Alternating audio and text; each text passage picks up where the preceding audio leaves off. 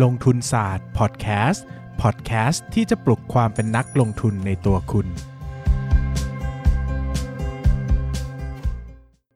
สวัสดีครับ ยินดีต้อนรับเข้าสู่รายการลงทุนศาสตร์พอดแคสต์รายการที่ชวนทุกคนมาพัฒนาความรู้ด้านการเงินและการลงทุนไปด้วยกัน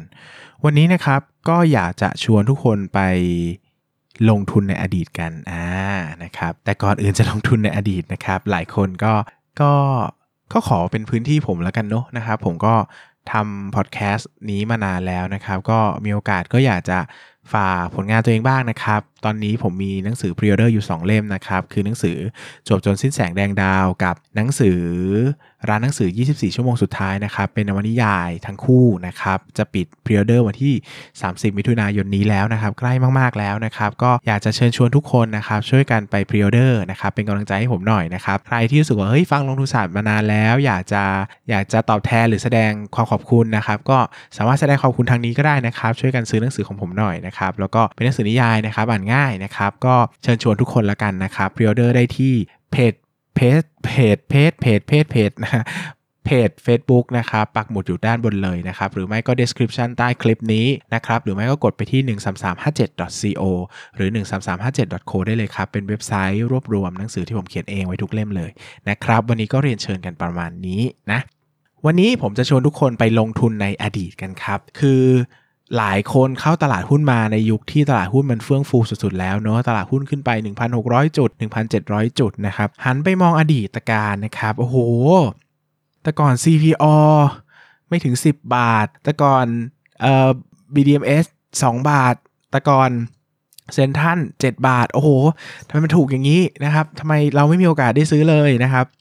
วันนี้ก็เลยชวนบอกว่าจริง ๆ แล้วสิ่งที่เราคิดเนี่ยเป็นสิ่งที่ถูกนะ หมายถึงว่า ถ้าเราจะคิดไปลงทุนในช่วงเวลาที่ประเทศกำลังเจริญเติบโตเนี่ยมันเป็น อะไรที่ดีมากๆนะครับ เพราะว่าตัว GDP มันจะโตดีนะครับ โดยเฉพาะพวก infrastructure ต่างๆ หรือว่าสิ่งต่างๆ พื้นฐานที่เป็นความต้องการพื้นฐานของผู้คนนะครับ มันก็จะเป็นสิ่งที่ได้รับความนิยมอย่างยิ่งนะครับในการในการเจริญเติบโตของประเทศเนาะวันนี้ก็จะชวนทุกคนนั่ง time machine กลับไปซื้อหุ้นในอดีตนะครับแต่แน่นอนครับว่าเราย้อนเวลาไม่ได้เนาะชีวิตจริงเราย้อนเวลาไม่ได้นะครับเรากลับไปซื้อหุ้นไทยไม่ได้แล้วนะครับมีอีกวิธีหนึ่งนะครับที่ผมจะแนะนำก็คือจงไปซื้อหุ้นของบริษัทที่ อยู่ในประเทศที่กำลังจะเจริญเติบโตมาเป็นประเทศไทย เออ คอนเซปต์นี้ผมว่าใช้ได้ครับ แล้วผมก็ใช้อยู่เนาะมีหลายประเทศมากครับที่ยังเจริญเติบโตไม่เท่าไทยนะ อันนี้ไม่ได้โฟกัสเฉพาะเวียดนามนะครับหลายคนบอกโอ้ยพูดถึงเวียดนามอีกแล้วเหรออะไรครับบอกเออจริงๆมันมีหลายประเทศมากครับที่ GDP per capita ยังไม่เท่าไทยนะครับเน้นไปที่คำว่า GDP per capita นะครับความสามารถในการหารายได้ต่อหนึ่งหัวประชากรเนี่ยถ้ายังต่ำกว่าไทยอยู่นะครับก็ลองหาดูเนาะนะครับประเทศที่ผมไปนะก็พูดได้เลยนะครับ เช่น เวียดนาม นะกัมพูชาอะกัมพูชาลาวเมียนมาเนี่ยอ่านแต่ไม่ได้ซื้อนะครับ เพราะว่าไม่มีหุ้นที่ถูกใจ ที่ผมซื้อจริง ๆ คือเวียดนาม คือฟิลิปปินส์นะครับ จริง ๆ มาเลเซียอินโดอ่านหมดนะครับ แต่ไม่ได้ซื้อนะครับ ไม่เจอตัวที่ถูกใจศรีลังกาก็ไปนะครับ แต่ก็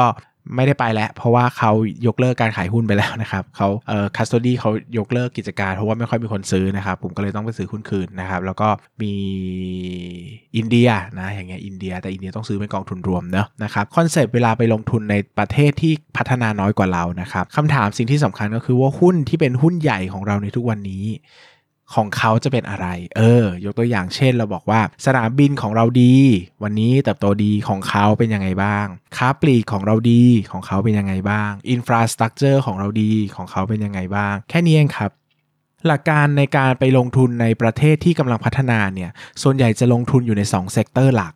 อ่าสอง sector หลักนะครับ sector หลักคือโครงสร้างพื้นฐาน โครงสร้างพื้นฐานเนี่ยรวมทุกอย่างเลยนะ ถนน อาคารนะครับ เครื่องเอ่อไฟฟ้าประปา โทรคมนาคมก็นับนะนะครับ พวกพวกเกี่ยวกับโทรศัพท์สื่อสารต่างๆ นับหมดนะครับ เป็นโครงสร้างพื้นฐาน แบบนี้ก็ลงทุนได้นะครับ เลือกลงทุนเวลาเลือกลงทุนเนี่ยอย่าไปมองภาพแคบมากให้มองภาพกว้างนะครับ ยกตัวอย่างเช่นจำนวนการเข้าถึงเบอร์โทรศัพท์ของประชากรอย่างเงี้ยก็พอจะบอกลักษณะของโทรคมนาคมได้นะครับหรือว่าจำนวนสนามบินในประเทศอย่างเงี้ยเออความเพียงพอนะครับจำนวนคนเข้าออกเทียบกับจำนวนสนามบินอะไรอย่างเงี้ยนะครับจำนวน capacity สนามบินอย่างเงี้ยนะครับมันก็ให้ภาพที่ค่อนข้างจะชัดเจนได้นะครับบางทีเราไปมองภาพแคบ นะครับภาพแคบก็คืองบไม่ดีเลยกำไรไม่ดีเลยนะครับเราก็อย่าลืมว่าเวลาเราย้อนเวลากลับไปในอดีตอะนะครับไม่ว่าจะเป็น CPO ไม่ว่าจะเป็น Central ไม่ว่าจะเป็น AOT เนี่ยมันก็มีวันที่ไม่โอเคเหมือนกันนะนะครับและ PE ก็ไม่ได้ต่ำ บอกอย่างนี้นะครับว่า PE ก็ไม่ได้ต่ำนะครับ อย่างตอนดรนิเวศซื้อ CPO เนี่ย PE ก็เกือบจะ 20 เท่านะ ก็ไม่ได้ PE 3 PE 4นะครับ มันก็เป็น PE ที่ระดับ ไม่ได้ถูกอะ่ะเออนะครับหรืออย่างเซนทันก็ PE 10 กว่ากว่านะครับหรืออย่างอย่างโรงพยาบาลเนี่ยที่ดรนิเวศเคยบ่นบ่อยๆว่าที่เขาไม่เคยซื้อเลยเนี่ยเพราะว่า PE มันเกิน 20 เท่าตลอดเลย ตั้งแต่อดีตการอะตั้งแต่ ราคาต่ำเตี้ยเลียดินขึ้นมา 10 เท่า PE มันก็ไม่เคยต่ำ20นะครับ ดังนั้นเนี่ยอย่าไปฟิกมากว่าจะต้องเอาถูกที่สุดแบกระดินสุดๆนะครับ เพราะว่าจริงๆ แล้วทุกตลาดหุ้นน่ะนักลงทุนก็มีความรู้ประมาณหนึ่งเหมือนกันแหละนะ มันก็ไม่ได้แบบโหไม่รู้อะไรเลย ขนาดนั้นซื้อหุ้นดี PE 5อะไรเงี้ยมันก็ยากนะครับ ดังนั้นเนี่ยมองภาพยาวๆ มองภาพไกลๆ เลือกตัวที่จะกำไรโตดีๆ PE ไม่แรงมากครับ เออ PE สักแบบ 10ถึง20 เท่าผมว่ายังพอไหวนะยังพอไหวถ้ามันโตดีมากๆนะครับและเป็นอุตสาหกรรมที่ดี เช่น ถ้าจะซื้อค้าปลีกวันนี้นะครับซื้อ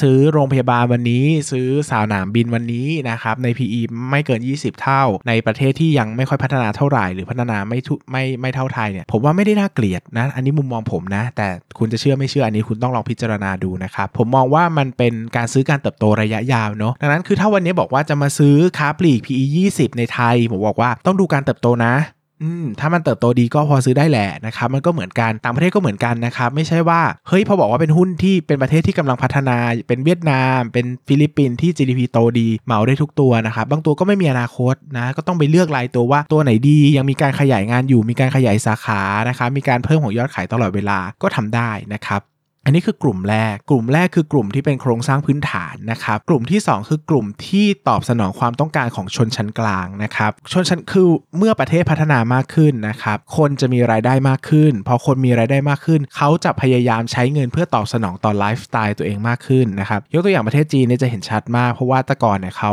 ในยุค อดีตนะเหมาเจ๋อตงเนี่ยเขาก็จะเป็นคอมมิวนิสต์แบบเต็มใบนะครับก็จะแบบโอ้โหประชาชนจะแรงแค้นมากนะครับจนกระทั่งมาเป็นยุคสีจิ้นผิง แล้วก็ว่าไปโอ้โหปัจจุบันก็ไปไกลถึงไหนตอนไหนแล้วนะครับมีนี่เพิ่งส่งมนุษย์อวกาศไปแล้วนะครับก็มันก็มีความเติบโตมาในในลำดับต่างๆนะครับสังเกตว่าพอถึงยุคหนึ่งนะที่คนจีนรวยมากๆเนี่ยเขาก็เริ่มต้นซื้อของแบรนด์เนมกันซื้อของดีๆใช้กันนะซื้อสมาร์ทโฟนใช้กัน เพราะว่ามันเป็นสิ่งที่เรียกว่าตอบสนองไลฟ์สไตล์ของชนชั้นกลางเนาะดังนั้นเนี่ยสิ่งเหล่านี้ก็จะเกิดขึ้นเหมือนกันในทุกๆที่ทุก ๆ ประเทศนะครับ เมื่อคนมีรายได้มากขึ้น เขาจะซื้อของที่ตอบสนองความต้องการเขาได้มากขึ้น ยกตัวอย่างเช่นสินค้าอุปโภคบริโภคต่างๆนะครับไม่ว่าจะเป็นเครื่องใช้ไฟฟ้านี่เห็นชัดมากนะโทรศัพท์มือถือนะครับเมื่อคนมีเงินคนก็ซื้อโทรศัพท์ใช้เล่นอินเทอร์เน็ตนะครับหันมาใช้เครื่องใช้ไฟฟ้าดีๆนะครับรวมไปถึงอาอาจจะออกท่องเที่ยวนะครับหรือว่าเข้าร้านอาหารดีๆ กินอาหารดีๆมากขึ้นนะครับแบบนี้ก็อาจจะเกิดขึ้นเป็นเทรนด์ที่เป็นเทรนด์โดยปกติทั่วโลกจะเป็นเหมือนกันนะครับ แต่คราวนี้นะครับสิ่งที่ต้องระวังก็คือมันจะมีเทรนด์บางอย่างที่ในประเทศที่พัฒนาแล้วเกิดขึ้นแล้ว แต่ในประเทศที่กำลังพัฒนาอาจจะไม่เกิดขึ้นก็ได้เพราะเกิดกระแส disruption เข้ามาคั่นเสียก่อนนะครับ ยกตัวอย่างกรณีแนะนำคลาสสิกสุดๆ ก็คือร้านหนังสือนะครับ ยุคสมัยก่อนเนี่ยที่ ดร.นิเวศน์ยังลงทุนในหุ้น C1 นะฮะนานมากมาแล้วนะครับ ก็หลายๆ ยุคยุคนั้นนะหลายคนก็มองว่า โอ้โห ไปเที่ยวกับอเมริกานะ คนอ่านหนังสือปีละเป็น 10 ๆ เล่มเลยนะครับ คนไทยอ่านหนังสืออย่างปีละไม่กี่เล่มเองนะครับ ดังนั้นเนี่ยอนาคตถ้าประเทศไทยมีพัฒนาการสูงนะครับ เป็นประเทศที่พัฒนาแล้วอ่านหนังสือกันเยอะๆเนี่ยร้านหนังสือก็น่าจะเป็นเทรนด์ที่ดีมากๆนะครับแต่ก่อนจะเกิดเทรนด์นั้นได้เนี่ยมันดันเกิดกระแสของเทคโนโลยีอื่นเข้ามาคั่นก่อนนะครับไม่ว่าจะเป็นอินเทอร์เน็ตนะครับโซเชียลมีเดียนะครับ ก็เลยทำให้คนเนี่ยไม่โฟกัสในการอ่านสื่อเท่าเดิมแล้วเพราะว่าคนเนี่ยมีช่องทางในการมีความสุข หรือว่าใช้เวลาว่างไปกับทางอื่นได้มากขึ้นนะครับ เช่นอาจจะไปเล่นโซเชียลมีเดียก็ได้นะครับ อาจจะไปอาจจะไปเล่น Facebook Google นะครับ ดู YouTube นะครับ ดู Netflix นะครับ ก็อะไรก็ได้นะครับ ดังนั้นเนี่ยกระแสของร้านหนังสือเนี่ยก็ไม่ได้โดดเด่นเท่าเก่าแล้วนะครับ ดังนั้นเนี่ยพอมาดูวันนี้เนี่ยเราก็จะเห็นได้ว่าเฮ้ย แม้กระทั่งร้านหนังสือดีๆ ที่เคยอยู่ในต่างประเทศอย่าง Barnes Noble ที่อยู่ที่ที่อเมริกาก็ดรอปไปแล้วอะไรเงี้ยก็ย่ำแย่ไปแล้วนะครับนั่นก็เป็นกระแสที่เกิดขึ้นทั่วโลกเหมือนกันนะครับดังนั้นเนี่ยจะดูกระแสอะไรก็เลือกกระแสที่มันมีการเปลี่ยนแปลงน้อยๆนะครับผมก็ยังแนะนำเหมือนเดิมคือโครงสร้างพื้นฐานกับ สิ่งที่ตอบรับชนชั้นกลางเนอะนะครับอันนี้ผมว่ามันไม่เปลี่ยนมากมายเท่าไหร่ แต่พวกสื่อพวกอะไรเงี้ยถ้าถ้าคือถ้าเราไปแกะแล้วมันเป็นหุ้นที่ตอบสนองต่อชนชั้นกลางนะ แต่มันเกี่ยวข้องกับสื่อเกี่ยวข้องกับอะไรเงี้ยก็ให้ระวังนิดหนึ่งนะครับผมว่ามันก็อาจจะมีความเสี่ยงต่อเทคโนโลยีต่างๆ ที่จะเข้ามาได้นะครับสำหรับวันนี้ก็ขอบคุณทุกคนมากครับ แล้วก็ใครสนใจก็อย่าลืมนั่งท i ม e ม a ชีนย้อนไปลงทุนในอดีตด้วยกันนะครับ สวัสดีครับ อย่าลืมกดติดตามลงทุนศาสตร์ในช่องทางพอดแคสต์เพลเยอร์ที่คุณใช้ แล้วกลับมาปลุกความเป็นนักลงทุนกันใหม่ในลงทุนศาสตร์พอดแคสต์